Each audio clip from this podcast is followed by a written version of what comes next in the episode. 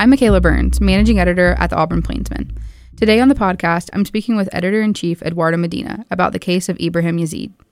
He's the man accused of kidnapping Aniah Blanchard, the 19 year old Homewood native who went missing four weeks ago. Eduardo was at the preliminary hearing and is here to tell us what happened. That's all coming up. We'll be right back with Eduardo.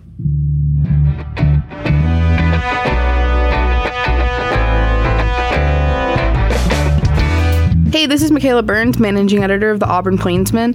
I just wanted to remind everyone that if you'd like to support Suite 1111 and the newsroom that creates it, you can log on to theplainsman.com, click on the upper right hand button that says donate, and support over 125 years of local independent journalism right here on the Plains. Once again, that's theplainsman.com, and find the orange button that says donate. Thanks in advance for your support, and now back to the show.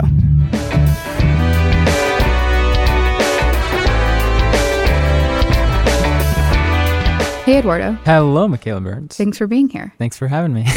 All right. So I need you to kind of take me through how your day on November 20th was at the um, Justice Center. sure, yeah.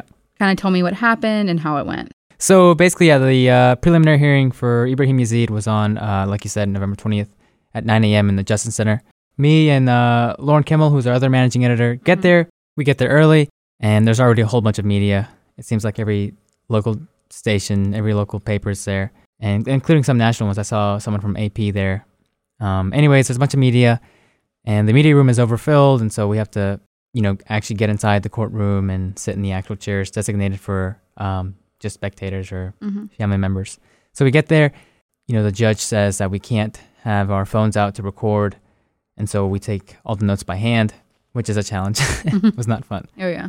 But anyways, the, you know, the, the hearing starts. First, there was a bunch of hearings that day, but the first one was obviously the one involving Ibraheem Yazid, uh, who's accused of kidnapping Aniah Blanchard. And so the hearing begins, and I'll give the quick Spark Notes version first, and then we can get into the details. Mm-hmm. But uh, the quick Spark Notes version is that the judge, Judge Russell Bush, ordered the case to go to a grand jury. That's important thing number one. Um, important thing number two is the judge also approved a motion for DNA collection. That basically means that they will get a cotton swab, you know, DNA sample Yeah. of Ibraheem Yazid. And the third most important thing is that uh, Yazid's bond was denied Mm-hmm. his bond recon- reconsideration was denied. And so those three things were really the most important things that came out from this. Um, you know, there were some anecdotal things that I'll get into in a bit, Mm-hmm. but as long as you know those three things, you really know every all the major stuff that happened on Wednesday. So just kind of tell me more about those anecdotal things that you were mentioning. Sure, yeah. So Yazid walks in an all-white correctional uniform, um, and he kind of glances around the courtroom.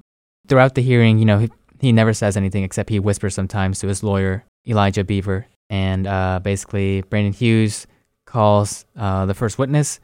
Josh Mixon was he's a detective uh, within the Auburn Police Division, and he was the one you know spearheading the case in terms of finding Aniah. And so Mixon goes up on the stand, and uh, Brandon Hughes, the district attorney, asks him, How did you develop Yazid as a suspect? And he basically says, Mixon says that they reviewed his surveillance footage. And uh, in the surveillance footage, you can see Yazid, uh, he's paying for something. And as he's getting change, he looks back and he sees uh, Naya and then looks back at the cashier and gets his change and walks out. Because of that, Mixon says that uh, police know that, you know, Yazid was aware of Aniah being in the store Mhm. and for sure saw her. And that's based on the surveillance footage, which Mixon viewed. Of course, that surveillance footage has not been entirely released. We just got a little uh, snippet of Aniah walking in, yeah. and we got a screenshot of Yazid in the actual store, two screenshots of him in the Mhm. store.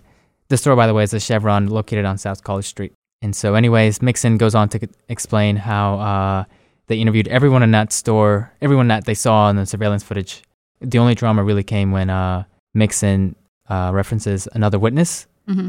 Yazid's lawyer Beaver uh, kind of object, objects to that, and uh, the reason for that is Beaver says that here's Mixon, a witness, referencing another witness who has not been named, Mm-hmm. and so you know Beaver basically said this is hearsay. You can't. What are we doing here? I mean, are we going to question the witness, or are we going to question the witness about another witness? Yeah.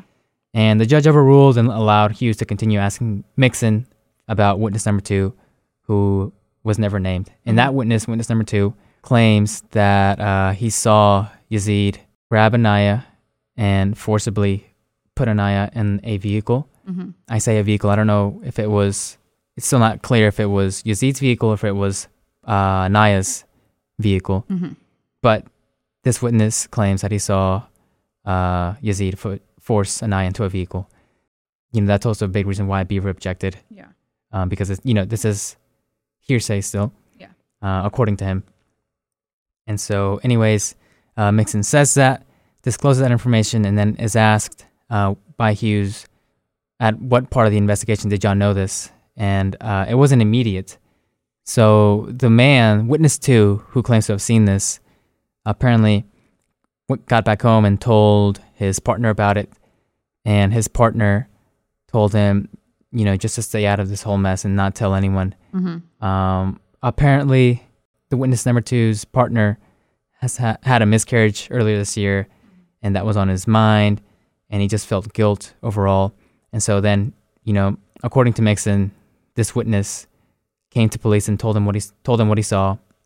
From there, you know, they developed Yazid as a suspect, Mm-hmm. and now he is facing a grand jury. That's what the that's what judge Yeah. what the judge uh, said. You know, as I was hearing what he was saying, what Mixon was saying, I was kind of scanning the courtroom, and uh, Aniah's parents were there. Uh, Walt Harris, Angela Harris. You know, I was facing their back, so I couldn't really gauge a reaction. Okay, so what's next in terms of um, the legal side of all of this? What's going to come next with trials and such? And Uh, there's a gag order placed on this case, Mhm. meaning that no officials can talk to media about it. Newspapers and TV stations are upset about that. Yeah. You know, this is an important case, and a lot of news organizations think that they should be able to relay what's happening to the Mhm. public. That'll be settled on December 4th. Um, in terms of the actual case itself, like I said, it's going to a grand jury. You know, they will be able to get DNA evidence of uh, Yazid, and uh, he doesn't have bond, so he can't post bond. And uh, I guess we'll wait for the uh, actual trial to begin. Yeah. Well, I look forward to, you know, your coverage and the rest of the paper's coverage on this since it's kind of, you know, touch the community so much and like throughout the state and more and nationally. Yeah, for sure. Yeah. Thank you for being here. Thanks for having me.